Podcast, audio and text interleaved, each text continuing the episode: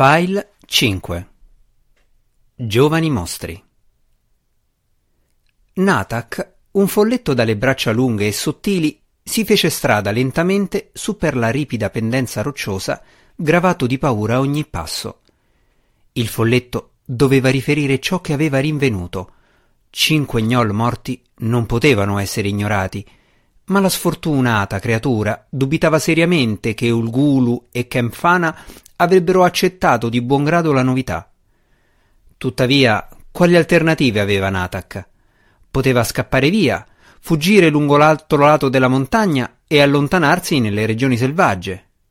Tuttavia quella sembrava un'alternativa ancora più disperata, perché il folletto conosceva bene il gusto di Ulgulu per la vendetta. Il grande padrone, dalla pelle viola, poteva sradicare un albero da terra con le mani nude, poteva strappare manciate di pietra dalla parete della grotta e poteva prontamente lacerare la gola di un folletto disertore. Mentre Natak osservava i cespugli di mimetizzazione, ogni passo gli provocava un brivido nella stanzetta d'ingresso del complesso ricavato da una grotta in cui viveva il suo padrone. Era ora che tornassi, sbuffò uno degli altri due folletti presenti nella stanza. Sei via da due giorni. Natak si limitò a annuire ed effettuò un respiro profondo. Che cosa hai combinato? chiese il terzo folletto. Hai trovato gli gnolla?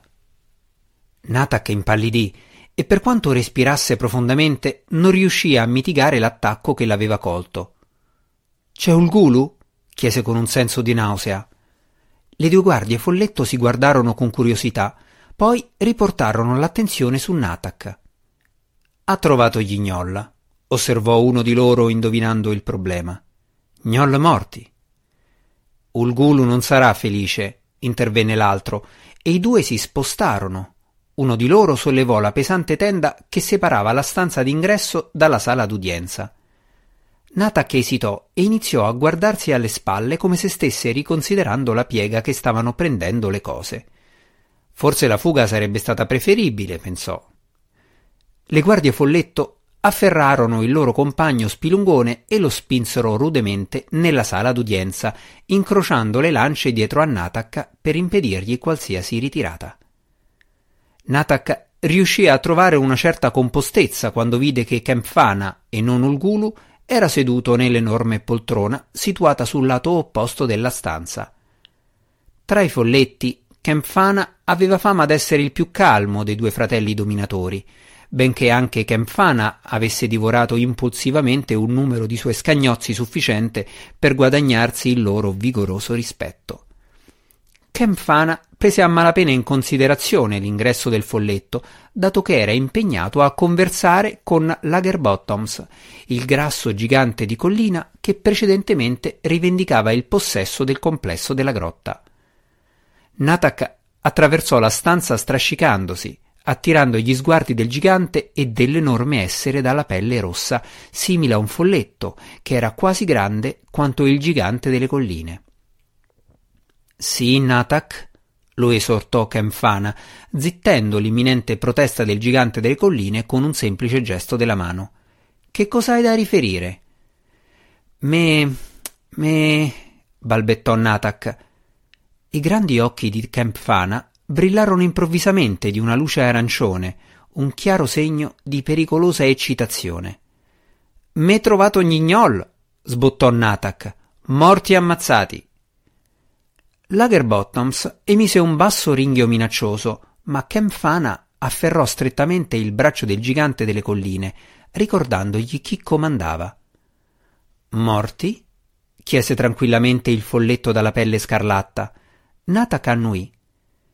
Kempfana lamentò la perdita di simili schiavi affidabili, ma i pensieri del giovane spirito infausto in quel momento erano più centrati sull'inevitabile reazione capricciosa del fratello a tale notizia. Kempfana non dovette attendere molto. Morti! giunse uno strepito che spaccò quasi la pietra. Tutti e tre i mostri presenti nella stanza abbassarono istintivamente il capo e si volsero di lato, appena in tempo per vedere un enorme masso, la rozza porta che conduceva in un'altra stanza, aprirsi di scatto e schizzare violentemente di lato. Ulgulu! strillò Natak e il piccolo folletto cadde faccia a terra sul pavimento, non osando guardare.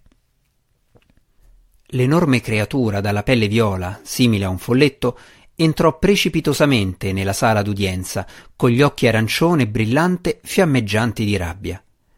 Tre grandi passi portarono il gulu proprio accanto al gigante delle colline e Lagerbottoms parve improvvisamente molto piccolo e vulnerabile. Morti! ruggì nuovamente Ulgulu in preda alla rabbia.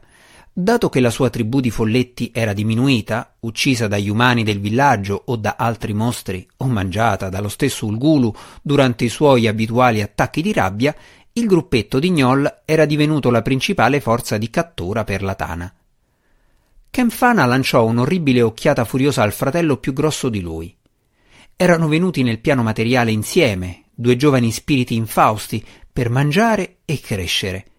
Ulgulu aveva prontamente preteso il predominio, divorando le più forti delle loro vittime e perciò diventando più grande e più forte. Dal colore della pelle di Ulgulu, dalle sue dimensioni e dalla sua forza pura, era evidente che il giovane mostro sarebbe ben presto stato in grado di ritornare alle fetide fenditure della valle di Ghenna. Kemfana sperava che quel giorno fosse prossimo, quando Ulgulu se ne sarebbe andato, lui avrebbe avuto il predominio, avrebbe mangiato e sarebbe divenuto più forte. Poi anche Kempfana sarebbe potuto sfuggire al suo interminabile periodo di svezzamento su questo piano maledetto, sarebbe potuto ritornare a competere tra gli spiriti infausti sul loro legittimo piano d'esistenza. Morti! ringhiò di nuovo Ulgulu. Alzati, disgraziato folletto, e dimmi come. Che cosa ha fatto questo ai miei gnoll? Natak rimase prono un minuto più del dovuto, poi riuscì ad alzarsi in ginocchio. Me non sa, gemette il folletto. Gnol morti, dilaniati e straziati. Ulgulu vacillò all'indietro, facendo perno sulle caviglie dei suoi piedi giganteschi e flosci. Gli gnoll erano andati a razziare una fattoria, con l'ordine di ritornare portando il capofamiglia e il figlio maggiore. Quei due robusti pasti umani avrebbero rafforzato considerevolmente il grande spirito infausto, forse addirittura portando il gulu al livello di maturazione necessario per ritornare a Ghenna. Ora, alla luce di quanto riferito da Natak, Ulgulu avrebbe dovuto mandare Lagerbottoms, o forse andare lui stesso, e la vista del gigante o della mostruosità dalla pelle viola poteva spingere lo stanziamento umano a un'azione pericolosa e organizzata. Tefanis! ruggì improvvisamente Ulgulu. Sulla lontana parete, dalla parte opposta rispetto al luogo in cui Ulgulu aveva fatto il suo ingresso fragoroso, si staccò un sassolino e cadde. Il salto fu solo di alcune decine di centimetri, ma quando il sassolino toccò terra, un esile spiritello era già schizzato fuori dal cantuccio che usava come camera da letto. Aveva percorso i sei metri della sala d'udienza ed era corso direttamente su per il fianco d'Ulgulu per sedere comodamente sull'immensa spalla dello spirito infausto. Mi hai chiamato? Sì, proprio così, padrone mio ronzò Tefanis troppo rapidamente. Gli altri non si erano neppure resi conto del fatto che lo spiritello alto sessanta centimetri era entrato nella stanza. Kenfana si volse dall'altra parte, scrollando il capo stupefatto. Ulgulu rideva fragorosamente. Adorava talmente assistere allo spettacolo di Tefanis, il suo servitore più stimato. Tefanis era uno sveltelfo, un minuscolo spiritello che si muoveva in una dimensione che trascendeva il normale concetto di tempo. Poiché possedeva un'energia illimitata e un'agilità che avrebbe eclissato il più abile ladro mezzelfo, gli sveltelfi erano in grado di effettuare molti compiti che nessun'altra razza poteva neppure tentare. Ulgulu aveva aiutato Tefanis molto presto nel periodo trascorso sul piano materiale, Tefanis era l'unico, tra i vari occupanti del covo, su cui lo spirito infausto non pretendesse d'esercitare il proprio dominio, e quel legame aveva conferito al giovane mostro un netto vantaggio sul fratello. Con Tefanis, che scovava vittime potenziali, Ulgulu sapeva esattamente quali divorare e quali lasciare a Kenfana e sapeva esattamente come vincere contro gli avventurieri più potenti di lui. Caro Tefanis, disse amorevolmente Ulgulu producendo uno strano suono rauco. Natak, il povero Natak. Al folletto non sfuggirono i sottintesi di quel riferimento. Mi ha informato che i miei gnoll hanno fatto una fine disastrosa. E tu vuoi che vada a vedere che cosa è successo loro, mio padrone? rispose Tefanis. Ulgulu impiegò un attimo per decifrare la sfilza di parole quasi incomprensibili, poi annuì entusiasticamente. Subito, mio padrone, tornerò presto. Ulgulu sentì un lieve brivido sulla spalla, ma quando lui o gli altri si furono resi conto di quel che aveva detto Tefanis, il pesante drappeggio che separava la cavità della stanza d'ingresso stava tornando fluttuando nella posizione originaria. Uno dei folletti infilò la testa all'interno soltanto per un attimo per vedere se Kempfana o Ulgulu l'avessero convocato, poi tornò alla propria posizione, pensando che il movimento del drappeggio fosse stato uno scherzo del vento. Ulgulu si mise di nuovo a ridere fragorosamente. Kenfana gli lanciò un'occhiata disgustata e furiosa. Kenfana odiava lo spiritello e l'avrebbe ucciso molto tempo prima, solo che non poteva ignorare i potenziali lati positivi, dato che immaginava che Tefanis avrebbe lavorato per lui quando Ulgulu sarebbe ritornato a Gain. Natak fece scivolare un piede dietro l'altro, con l'intenzione di ritirarsi silenziosamente dalla stanza. Ulgulu bloccò il folletto con uno sguardo. Il tuo rapporto mi è stato utile, iniziò lo spirito infausto. Nataka si rilassò, ma soltanto per l'attimo impiegato dalla grande mano di Ulgulu per guizzare in avanti, afferrare il folletto per la gola e sollevare Natak dal pavimento. Ma mi sarebbe stato più utile se tu avessi aspettato di scoprire quello che era accaduto ai miei gnoll. Natak si accasciò e quasi svenne, e quando la metà del suo corpo venne infilata nell'avida bocca di Ulgulu, il folletto dalle braccia lunghe e sottili desiderò essere venuto meno veramente. Strofinare il sedere allevia il dolore, frustarlo lo fa tornare. Strofinare il sedere allevia il dolore, frustarlo lo fa tornare. Liam Tistledown ripeté più e più volte la litania per distogliere la propria concentrazione dalla sensazione di bruciore che provava dietro ai calzoni, una litania che Liam, il birboncello, conosceva fin troppo bene. Però questa volta era diverso, perché dopo un po' Liam ammise tra sé che era veramente fuggito via per sottrarsi ai suoi compiti. Ma il Drizzt era vero, ringhiò il bambino con aria di sfida. Come in risposta alla sua affermazione, la porta del fabbricato annesso si aprì appena di una fessura e Shauno, il secondo figlio più giovane prima di Liam ed Eleni, l'unica sorella, scivolarono all'interno. Questa volta te la sei voluta, lo sgridò Eleni con la sua migliore voce da sorella maggiore. È abbastanza brutto che tu te ne sia scappato via quando c'era del lavoro da fare, ma tornarsene a casa con storie simili. Il Drizzt era vero, protestò Liam, che non apprezzava l'atteggiamento pseudo-materno di Eleni. Liam era già abbastanza nei guai per via delle sgridate dei suoi genitori, non aveva bisogno del giudizio retrospettivo e sempre aspro di Eleni. Nero come l'incudine di Connor e con un leone altrettanto nero. State buoni voi due, li mise in guardia Shauno. Se papà venisse a sapere che siamo qui fuori a parlare di cose simili, ci frusterebbe tutti. Drizzt, sbuffò Eleni dubbiosa. È vero, protestò Liam troppo forte, prendendosi uno schiaffo bruciante da Shauno. I tre si volsero pallidi in volto quando la porta si aprì. Vieni dentro, sussurrò aspramente Eleni, afferrando per il colletto Flanni, che era un po' più grande di Shauno, ma tre anni più giovane di Eleni, e tirandolo nella legnaia. Shauno, sempre quello che provocava preoccupazioni all'interno del gruppo, si affrettò a sporgere fuori la testa per assicurarsi che nessuno stesse osservando, poi chiuse piano la porta. Non dovresti spiarci, protestò Eleni. Come potevo sapere che eravate qui dentro? sbottò di rimando Flanni. Sono venuto soltanto per stuzzicare il piccoletto. Guardò Liam, torse la bocca e agitò minacciosamente le dita per aria. Attenti, attenti, mormorò Flanny. Sono il Drizzt, venuto a mangiare i bambini. Liam si volse dall'altra parte, ma Shauno non rimase così impressionato. Piantala, ringhiò a Flanny, sottolineando le proprie parole con una sberla dietro la testa del fratello. Flanny si volse per reagire, ma Eleni si pose tra loro. Smettetela! Gridò Eleni, così forte che tutti e quattro i bambini Tisteldown si portarono un dito sulle labbra e dissero Shh.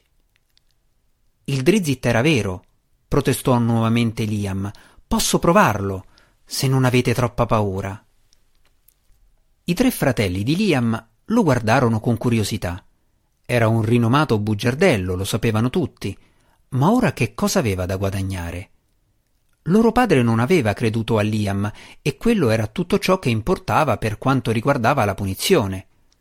Tuttavia Liam era inflessibile e il suo tono diceva a tutti loro che c'era una consistenza dietro a quell'affermazione.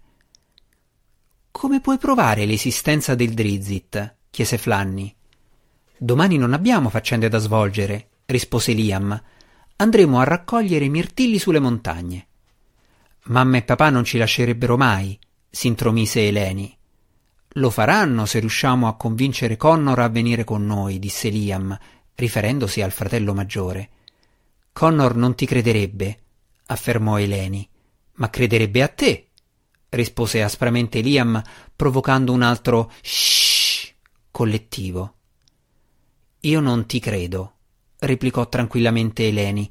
Ti immagini sempre le cose più impensate, provochi sempre dei guai e poi menti per venirne fuori. Liam incrociò le braccine sul petto e pestò un piede con impazienza contro il continuo fiume di logica della sorella. Ma mi crederete, ringhiò Liam, se riuscirai a far venire Connor. Sì, fallo, implorò Flanny a Eleni, anche se Shauno, pensando alle potenziali conseguenze, scrollava il capo. Allora andiamo sulle montagne, disse Eleni a Liam, esortandolo a continuare e rivelando così il suo consenso. Liam ebbe un largo sorriso e si inginocchiò, raccogliendo un mucchietto di segatura in cui disegnare una cartina rudimentale dell'area dove aveva incontrato il Drizzt. Il suo piano era semplice. Avrebbe usato Eleni come esca, la ragazza avrebbe dovuto raccogliere lamponi con indifferenza, i quattro fratelli l'avrebbero seguita in segreto e avrebbero osservato mentre lei fingeva di slogarsi una caviglia o di procurarsi qualche altro danno. Una situazione critica aveva spinto il Drizzt a rivelarsi in precedenza. Sicuramente una graziosa giovinetta usata come esca avrebbe attirato nuovamente il Drizzt. Eleni esitò all'idea, per nulla esaltata dal fatto di essere messa come un verme su un amo. Ma tu non mi credi comunque, si affrettò a sottolineare Liam. Il suo inevitabile sorriso, completo di spazio rimasto libero nel punto in cui gli era stato fatto cadere un dente con un colpo, mostrava che l'ostinazione della sorella l'aveva messo con le spalle al muro.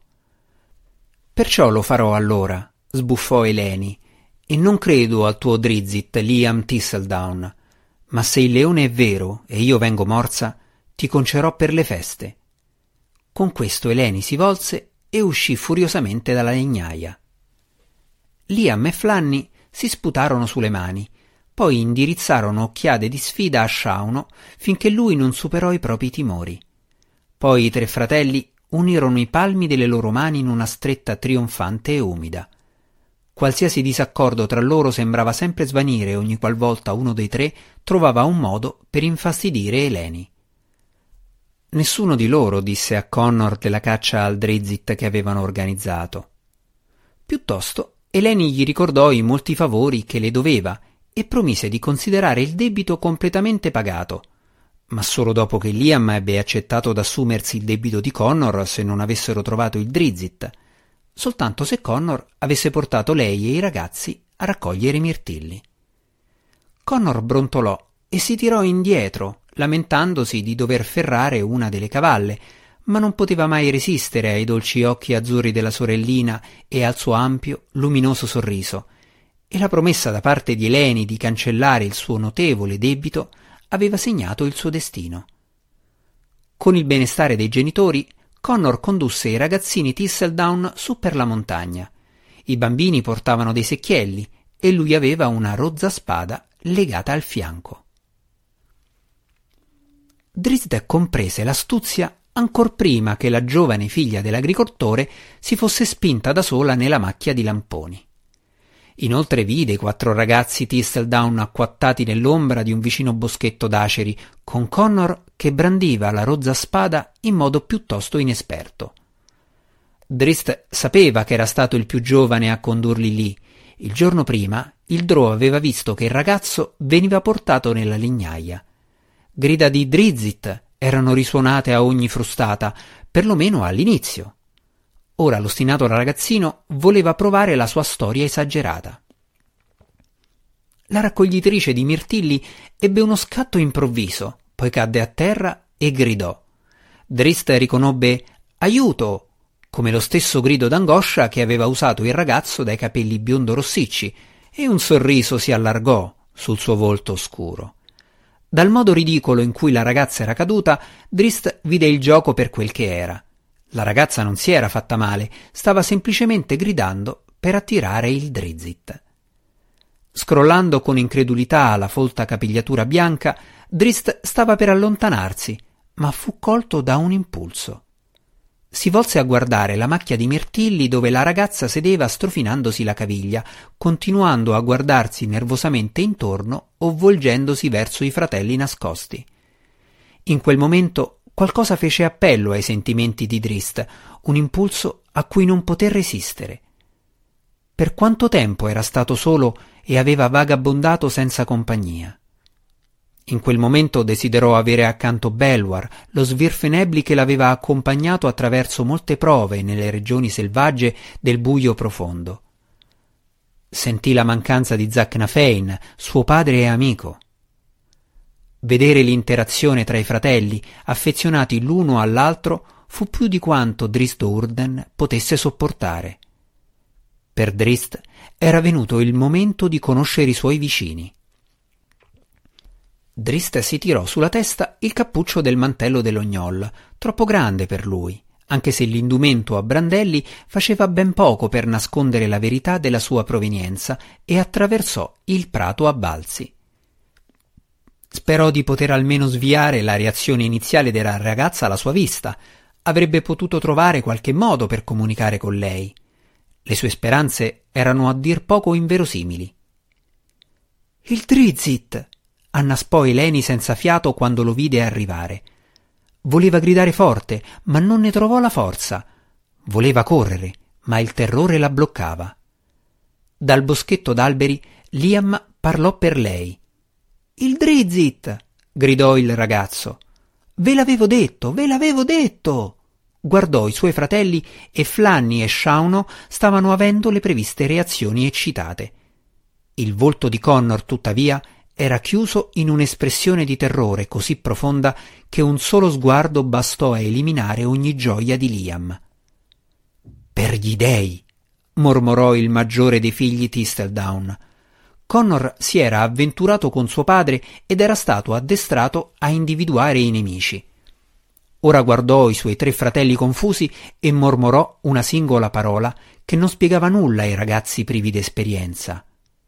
Drò. Drista si fermò a una dozzina di passi dalla ragazza spaventata, la prima donna umana che avesse visto da vicino, e la studiò. Eleni era graziosa per gli standard di qualsiasi razza, con grandi occhi dolci, guance con le fossette e una pelle liscia e dorata. Drist capì che non ci sarebbe stato nessun combattimento da parte di lei. Lui sorrise a Eleni e incrociò le braccia sul petto con dolcezza. Drist, la corresse, puntandosi il dito contro il petto. Un movimento laterale lo distolse dalla ragazza. Corri, Eleni! urlò Connell Thistledown, agitando la spada e avanzando verso il drò. È un elfo scuro, un drò! Corri, ne va della tua vita! di tutto quello che aveva gridato Connor, Drist comprese soltanto la parola Drò. L'atteggiamento del giovane e il suo intento non potevano essere fraintesi, tuttavia, perché Connor si lanciò direttamente alla carica tra Drist ed Eleni, con la punta della spada diretta verso Drist. Eleni riuscì ad alzarsi in piedi dietro al fratello, ma non fuggì come lui le aveva ordinato. Anche lei aveva sentito parlare degli elfi scuri e non avrebbe lasciato Connor ad affrontarne uno da solo. Vattene, elfo scuro, ringhiò Connor. Sono un esperto spadaccino e molto più forte di te. Drista aprì le mani in un gesto di impotenza, non capendo una parola. Vattene! urlò Connor. D'impulso Drist cercò di rispondere nel codice silenzioso dei Drow, un intricato linguaggio di gesti delle mani e del volto. Sta effettuando un incantesimo! esclamò Eleni e si tuffò tra i mirtilli. Connor gridò e si lanciò alla carica. Prima ancora che Connor si rendesse conto della mossa di contrasto, Drist lo afferrò per l'avambraccio, usò l'altra mano per torcere il polso del ragazzo e togliergli la spada, fece vorticare tre volte la rozza arma al di sopra della testa di Connor la fece guizzare nella propria mano sottile, poi la porse nuovamente al giovane dalla parte dell'Elsa. Drist allargò le braccia davanti a sé e sorrise. Secondo la consuetudine Drow, una tale dimostrazione di superiorità senza danneggiare l'avversario segnalava invariabilmente un desiderio d'amicizia. Al figlio maggiore dell'agricoltore Bartholomew Tisteldown l'accecante dimostrazione del Drow arrecò soltanto un enorme terrore. Connor rimase fermo, a bocca aperta, per un lungo attimo. La spada gli cadde di mano, ma lui non se ne accorse. I pantaloni insudiciati gli aderivano alle cosce, ma lui non se ne accorse. Un urlo esplose da qualche parte dentro Connor. Afferrò Eleni che si unì al suo grido e fuggirono via verso il boschetto per accogliere gli altri, poi continuarono a correre finché non varcarono la soglia della loro abitazione. Drist rimase lì, con il sorriso che si dileguava rapidamente e le braccia allargate, in piedi, tutto solo nella macchia di mirtilli. Due occhi che guizzavano vorticosamente avevano osservato l'incontro nella macchia di mirtilli con un interesse più che occasionale. L'inaspettata comparsa di un elfo scuro, in particolare di uno che indossava il mantello di un ognol, per Tefanis significava una risposta a molte domande. Lo sveltelfo indagatore aveva già esaminato i cadaveri degli gnoll, ma non riusciva proprio a far quadrare le ferite fatali degli gnoll con le rozze armi che usavano di solito i semplici agricoltori del villaggio. Vedendo le magnifiche scimitarre gemelle allacciate con tanta naturalezza sui fianchi dell'elfo scuro e la facilità con cui il Drò aveva liquidato il ragazzo della fattoria, Tefanis capì la verità. La traccia di polvere lasciata dallo sveltelfo avrebbe confuso i migliori esploratori dei reami. Tefanis che non era mai stato uno spiritello semplice, schizzò su per i sentieri della montagna, vorticando intorno ad alcuni alberi, correndo su e giù per i fianchi di altri, e generalmente percorrendo due e anche tre volte il tragitto. La distanza non preoccupava mai Tefanis. Si trovò davanti al giovane spirito infausto dalla pelle viola ancor prima che Drist, prendendo in esame le conseguenze del suo disastroso incontro, avesse lasciato la macchia di mirtilli.